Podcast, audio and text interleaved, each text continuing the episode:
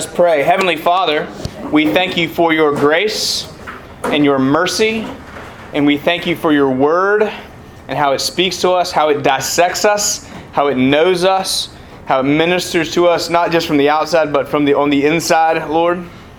And so, Lord, as we come to this um, really uh, famous and really wonderful, but in some ways very terrifying passage, uh, we ask that you would uh, bless us with um, the knowledge of our need for you and for your intervention uh, upon us and in our lives. So we ask God now that you would just open your word to our hearts and uh, our hearts to your word in Jesus' name. Amen. Amen. All right, so we are uh, going through uh, what we're the Essential 100, and um, I would really recommend uh, this book uh, to you. And it's all it is is just a little commentary. this week we're covering chapters three, four, and five in, in this. Uh, we passed out a little handout next week, uh, last week, I mean, and we're going to pass out a handout for next week too, so you know what scriptures to look at. Uh, but we are in what we call the universal portion of Genesis. So this is uh, really telling the story, uh, setting the stage for what is the issue that the Bible is uh, is connecting with, and the issue is the gap between God, a holy God, and uh, sinful humanity. And so, this universal portion, what I mean by that, it's not just uh, uh, chapter 12, which we'll begin with next week, uh, really covers, begins to cover what is, uh, how, how does God handle his people. And we begin with Abram, and he's over in Iraq.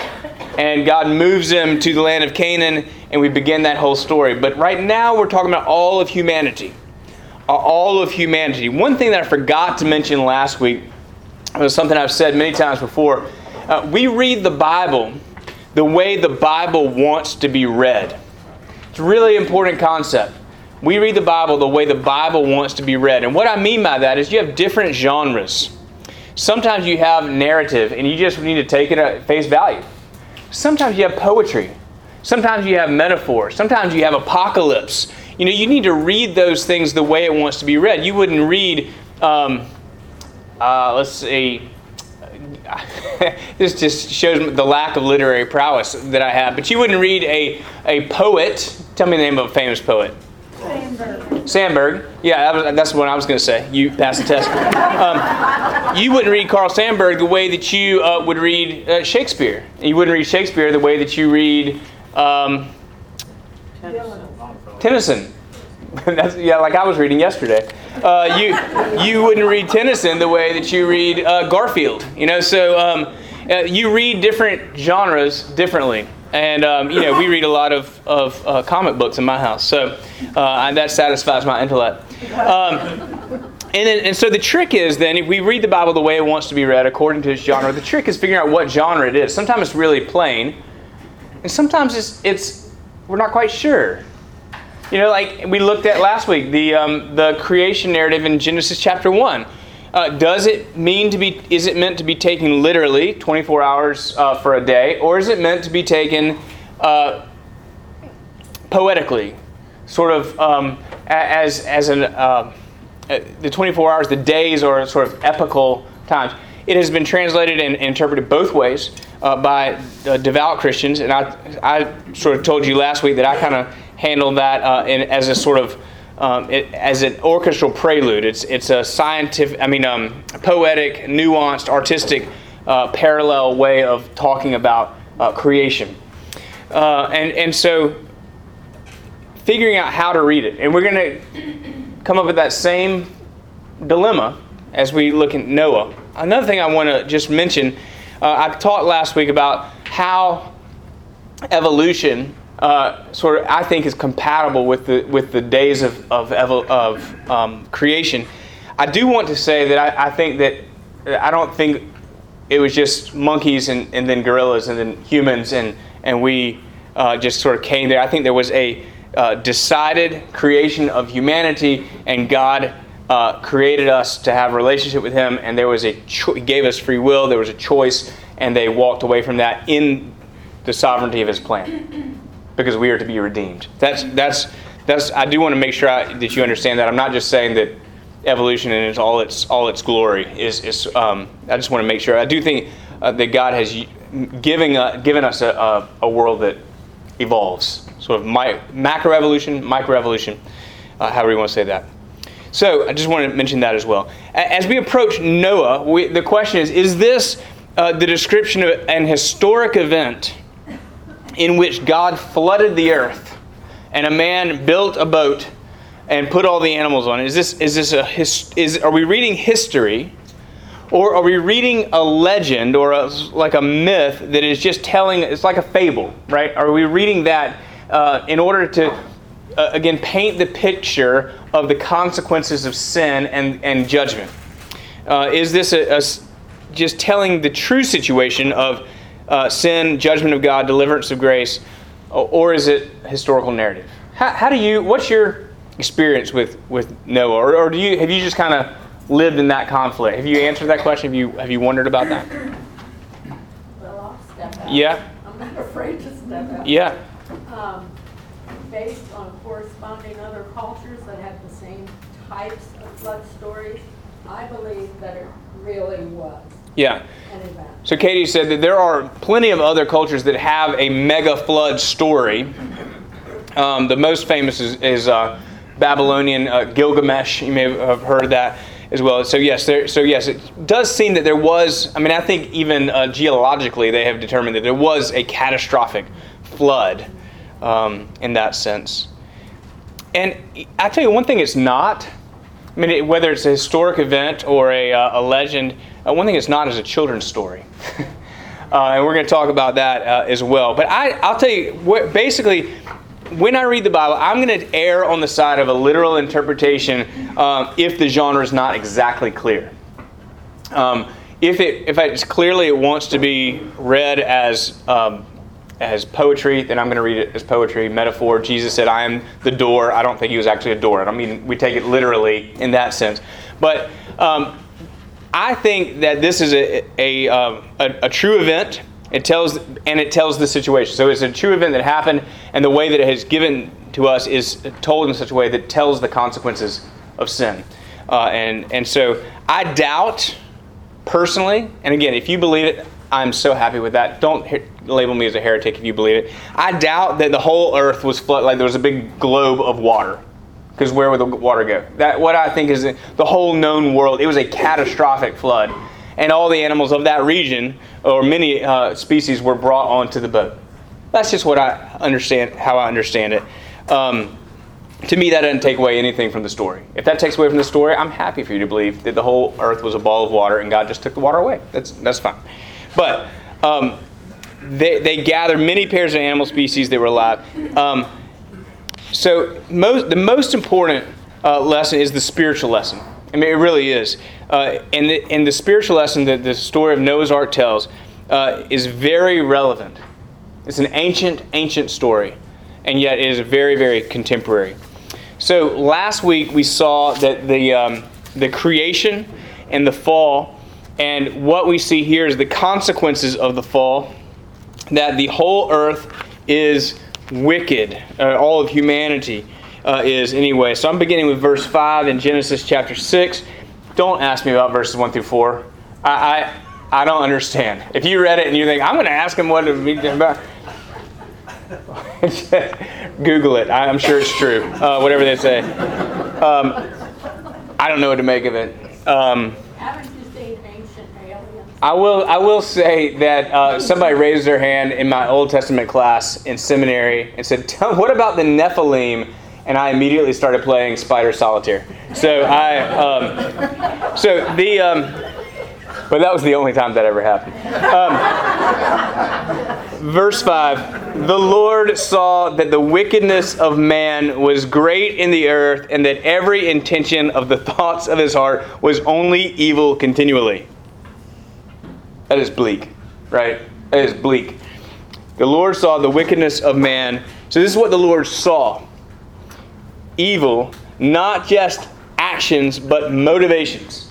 Uh, evil, uh, great, the wickedness of man was great in the earth. Every intention of the thoughts of his heart was evil continually. And the Lord regretted that he had made uh, man on the earth, and it grieved him to his heart. So we see what the Lord God saw and what God felt. And then what is God going to do about it? Verse 7 So the Lord said, I will blot out man whom I have created from the face of the land, man and animals and creeping things and birds of the heavens, for I am sorry that I have made them.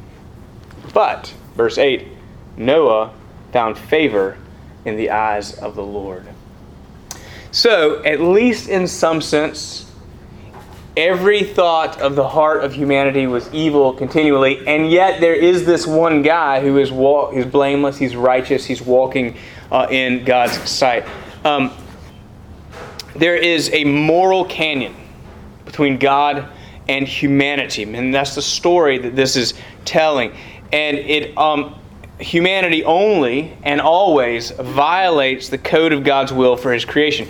Now, remember what we said if Adam and Eve chose to walk away from God in that moment, they be, cease to become perfect and they cannot beget perfect people now.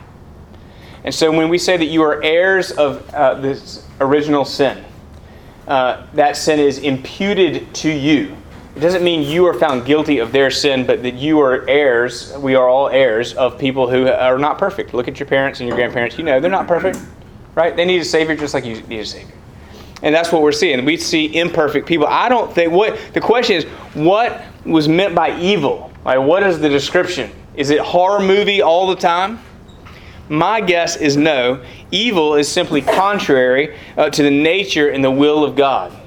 And you know that there, you can look in your own life, you can and know that, that things can be uh, socially acceptable and really have maintained some sort of order and be contrary to the will of God. You know that there are people who are great people who do amazing things that have no care at all for God. That they're just that's just not part of their life and their sphere of, of thinking. And I think that's probably what's going on here, at least part of it. You know, there's probably lots of violence and stuff. I just don't think it means they, they all were drinking and spitting and murdering all the time. I think that they were, uh, they were just absent a relationship with God. That is evil. It is, con- is contrary. Uh, part of the, the seduction of that is you look at someone who's amazing and, um, and not religious, not not oriented toward God, and you think, well, maybe I don't need that. Maybe I don't. And so there's a there's a, um, a gravity away from God in that sense. Uh, so God was not considered. Uh, life was not valued. Creation may have been exploited, but I think it ultimately means they were self-concerned, which is the, the root of evil. And we can do all sorts of evil things because we're self-concerned, really horrible things. But the truth is, it doesn't have to always be awful, right? To be contrary to God's will is to be done um, not for His glory. And if you do something really good, not for His glory, that I think that's if we can understand that in one, at least in one sense, as contrary to the will of God. Does that make sense? Am I, are you tracking with me there? I don't mean. I just don't think it's all horror movies all the time. Yes. Don't you think that's a temptation? It's a temptation to do something else. Yes, it's a temptation. Yeah, I mean that's part of the, the whole. You're saying it's not a temptation. God doesn't tempt us. God doesn't tempt us. It's the opportunity to do other than His will. Well, I mean that's the whole thing about what that's the story that the that the story of the fall tells us is that we were tempted to be in God's place. I know better than God does about what's good for my life, right? Whether it's eating a piece of fruit or whether it is, you know, doing whatever. Yeah, our whole, our whole, you, you don't have to dig very hard, far in your own heart to, to figure that one out. So, it, let's see where I am. So God's reaction is, is very interesting. God's reaction here, he do, it doesn't express anger, and I think that's important. That mean God's anger is not like our. And God does get angry. He's not. It's not like I get angry. I get angry when my kids do something inconvenient, uh, when my, my wife doesn't do something that I want you know, that's it's I'm angry because it, it's inconvenient for me. Um, God's anger is holy. He's not just insecure. I'm insecure. That's how I get angry. But you don't think that obliteration is not anger? Well, we're going to talk about that. So the question was, you don't think obliteration is, is anger? Okay, that's good. That's fair point. Um, But what what um what what is described in verse six, the Lord regretted that He had made man on the earth, and it grieved Him to His heart. So we have regret and we have grief, and yet. Does anybody else have a problem? I mean, does it see that that presents a problem? That God Almighty, sovereign above all, that He uh, says, "Oops," that presents a problem, doesn't it? I don't think that we are to understand that God felt like He had made a mistake. He created humanity as the crown of creation, as His vice regent, and now He and humanity were separated, and holiness cannot abide unholiness. Like, that's really important for us to understand.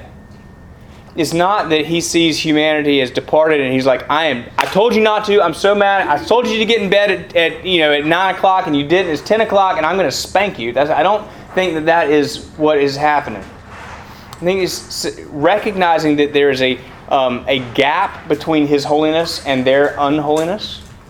And un, if holiness is to um, come into contact with unholiness, it ceases to be holy. There can't be a blending. And so the only thing that holiness can do to that unholiness is to wipe it out.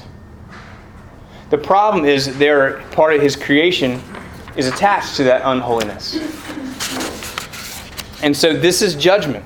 It's just a function of his holiness. Yes, Joyce. I, I don't see it as anger. I see it as frustration.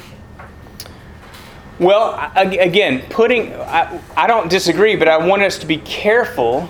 I mean, the Bible does use the word anger. I want us to be careful about putting our own emotions and way we would feel onto God because He is not uh, like us. Does that make sense? So we want to understand that His holiness is a function of His righteousness, and His holiness. I mean, His, his judgment is a function of His holiness and righteousness and His love, because He loves us too much to let us just continue that way. There have to be consequences of, about that. Uh, it is not akin to human anger that is typically born out of insecurity. Um, he will wipe out sinners, not just sin. Right? It's not just slap on the wrist. Sinners are defined by their sin before a holy God. And not before us, right? We don't sit in God's place and judge uh, other people's sin um, we fall on our knees and, and repent and ask forgiveness. So when I see your sin, I recognize that as because I know my sin, and we can seek God together. So God's position is necessarily different uh, than ours. So this is the expulsion from the garden on a global scope, right? God judges sin. Why? Because the op- it is the opposite of very good. He looked at his creation and said, It is very good. And then that that gap that came in uh, is contrary to that. We understand God's judgment. Um, he's not like you and me. He's not resentful. He's not insecure. He's not needing to control things. He's God. Humanity is judged uh, by His own standard. And humanity is judged because it has rejected His godness. Okay? In other words, one way to think about it is this we sin because we are sinners,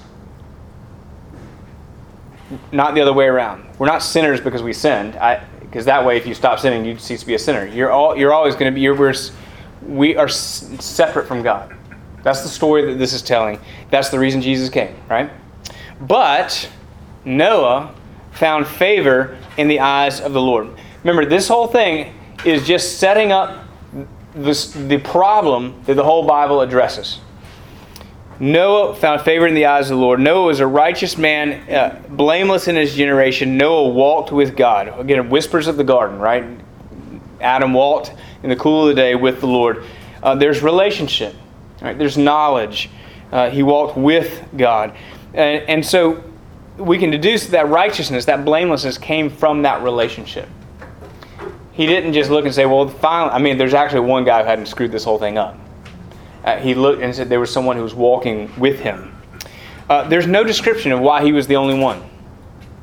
We we're not told anything specific about Noah, except that he was holy. Uh, he was righteous. He walked with God. He had that relationship. And so God shares his plan with Noah. He doesn't ask his opinion. Hey, what do you? Th- I'm, I'm kind of mulling over um, total annihilation. What do you think about that? He, he doesn't go through that. Yeah, Jim. Um, there's another possibility here, because uh, when God destroyed the earth, and preserved Noah and his family. He didn't eliminate sin. It was still there. They carried it with them.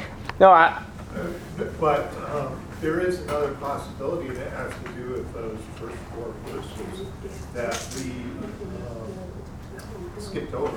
Um, And that's that the very DNA of humanity had been corrupted. And that's what the problem was that needed to be resolved.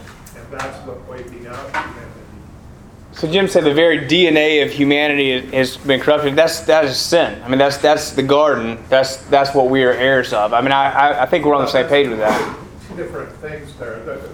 Um, we corrupted ourselves internally, but there was an external influence either when it talks about the sons of God intermingling with humanity. Well, like I said, I'm not really prepared to, to talk about. it. I don't disagree. I'm not saying that that's wrong. I just I'm just not prepared to, to talk about that. Um, I do think. Uh, that, I mean, you may be right about that.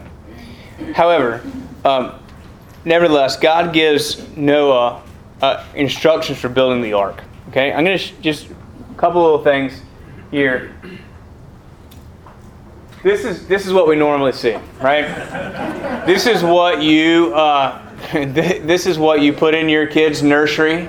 You know, this is the cute, the kindly Noah with happy animals. You see the lion just resting gently on the side of the uh, of the boat, and uh, enormous parrots, uh, or either very small giraffes. I'm not sure which. They're they're. Uh, um, typically, when we understand uh, Noah, we think about Noah's Ark, and we understand it this way. We don't think about what's going on underneath the water, right?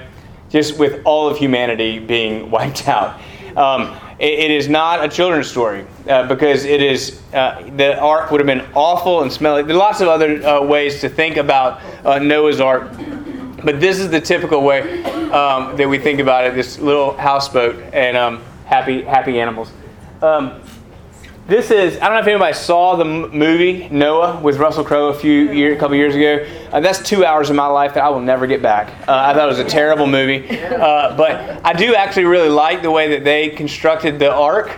It was um, uh, there's nothing in there about a house on, or a roof on top. It's just a box. It's 300 cubits long, which is about 450 feet, and um, and it's 45 feet high. And there's three levels. And it's just it, that movie actually there were some good parts about it. One of it is, is that it just painted this really bleak, awful, terribly boring, uh, floating, and, and, just it would have been an awful situation. And, and it, that's the way it painted it. And so I that was interesting. Um, you may have seen that uh, this this is in uh, the Netherlands. I think a guy built this ark to be just like uh, the ark as it was described in the Bible. Again, he took some liberties because there's it doesn't talk about the house on, on top, but that's he built this thing, and then I think he tried to sail it to Brazil. I never heard how that turned out. Um, did he make it? Anybody know? Uh, this this is in Kentucky, uh, the Ark Encounter. Um, it's finished now. It's just, uh, it's been open about two years. It looks like a really amazing. Anybody been to it in, in Kentucky? Um, and I just wanted to show uh, this particular picture because it shows how massive it was with the cranes and everything. It is massive. It says it's built exactly according to the specs in the Bible, uh, although it's about 60 feet longer than it says in the Bible. That's that, that was just an oversight. Um, the um, right. So, well, that's right. That, they didn't include the gift shops. Uh, that was that was. Um, so build an ark of gopher wood 400 feet 450 feet long. Uh, the largest cruise ship in the world is 1180 feet long. So if you've been on a cruise uh, that's the largest in the world. If you've been on a cruise let's call it a thousand feet. It's about half that length right? About half that length. And um, but it's still a football field and a half. Uh, it, it does still we think hold the record for the largest floating zoo uh, on the planet. Um, uh, in verse 7 i mean chapter 7 verse 6 noah was it says noah was 600 years old when the flood of waters came upon earth that is that is amazing to think about before um, uh, people shortly after Noah, we see the span of years getting shorter and shorter, and then God finally says, "You got 120. That's it," um, which is about right. But Noah was 600 years old. That is um, amazing. Every living thing was blotted out. Only Noah was left, and those who were with him on the ark. It's his his sons, uh, presumably their wives, uh, and it says that so it rained for 40 days and 40 nights, but the waters prevailed upon the earth for 150 days. So they're out there for like eight or nine months with all sorts of animals. Can you imagine the stench? Um, I don't know how they fed them. Uh, I don't know how uh, they got rid of waste. I don't. Uh, I don't know how they ate themselves without killing any animals, I, um, which would have been a problem. And um, and it just. But if you think about the. I mean, just it would. The movie does a good job. It's just a dark time. He kind of goes a little crazy in the movie, and I can and I can understand that. It doesn't say that in the Bible. Um, chapter 8, verse 1 But God remembered Noah. That's important. This is not a psychological event like I forgot about Noah. Uh, what was I? Oh my gosh! I, there, I remember now. There were a couple that I left alive. I needed to attend to them. That, that's not what uh, it means when God remembered Noah. This is a saving event. Uh, it is an active extension of divine mercy and intervention. So we see in Genesis 19 that God remembered Abraham. Uh, in Exodus 2, that God remembered his covenant. It's not like God was forgetful and, and then was going back through his notes and said, Oh, I forgot. You know, he, um, he was extending his grace. That's, that's what it is to say he was remembered. And then he made a covenant with Noah. He says he will never again, uh, never again will a flood destroy the earth. Doesn't mean it won't destroy parts of the earth uh, for a temporary time, um, but God made a covenant, and the sign of that covenant was the rainbow. And I want to read um, about that event from the Jesus Storybook Bible, which we give to all of our families. If you have a family and you've not gotten one of these, um, you know, families of young kids, um, we'd love to give it to you or your grandkids. But it's a uh, it's a wonderful thing, beautifully uh, beautifully illustrated. And this is what Sally Lloyd Jones says. Incredible theology in this. Uh, this is what she says. And there in the clouds, just where the storm meets the sun, was a beautiful bow made of light. It was a new beginning in God's world. It wasn't long before everything went wrong again, but God wasn't surprised. He knew that this would happen. That's why, before the beginning of time, He had another plan, a better plan. A plan not to destroy the world, but to rescue it. A plan to one day send His own Son, the rescuer. God's strong anger against hate and sadness and death would come down once more, but not on His people or His world. No, God's war bow was not pointing down at His people, it was pointing up into the heart of heaven. So that's just a, a, very nice sort of artistic way to think of God's war bow. It's not pointing down at his people in judgment, it's pointing up into heaven. And of course, why is that? Because heaven itself would take his own judgment upon himself in, in the cross. So, what can we take from this story as Christians? All right? Number one, uh, there's probably many, many things, but number one, sin is serious. Sin is serious. God judges sin because he's God. And we don't have to take that uh, upon ourselves. He can handle it. But remember, sin is taking God's place, not simply a, uh, a list of things He wants us to do. So God judges sin because He's God. And when I say we don't have to take that upon ourselves, what I mean is we don't need to judge other people's sin. He's, he's the judge. We can leave that to Him. But we do those things, uh, we sin when we have taken His place in our own hearts. Okay? That's what sin is. Sin is not just a list of things to avoid. Because if you avoided it, then you wouldn't need sin. That's what kind of way I approached my own Christianity for a long time. I just got to stop doing those things.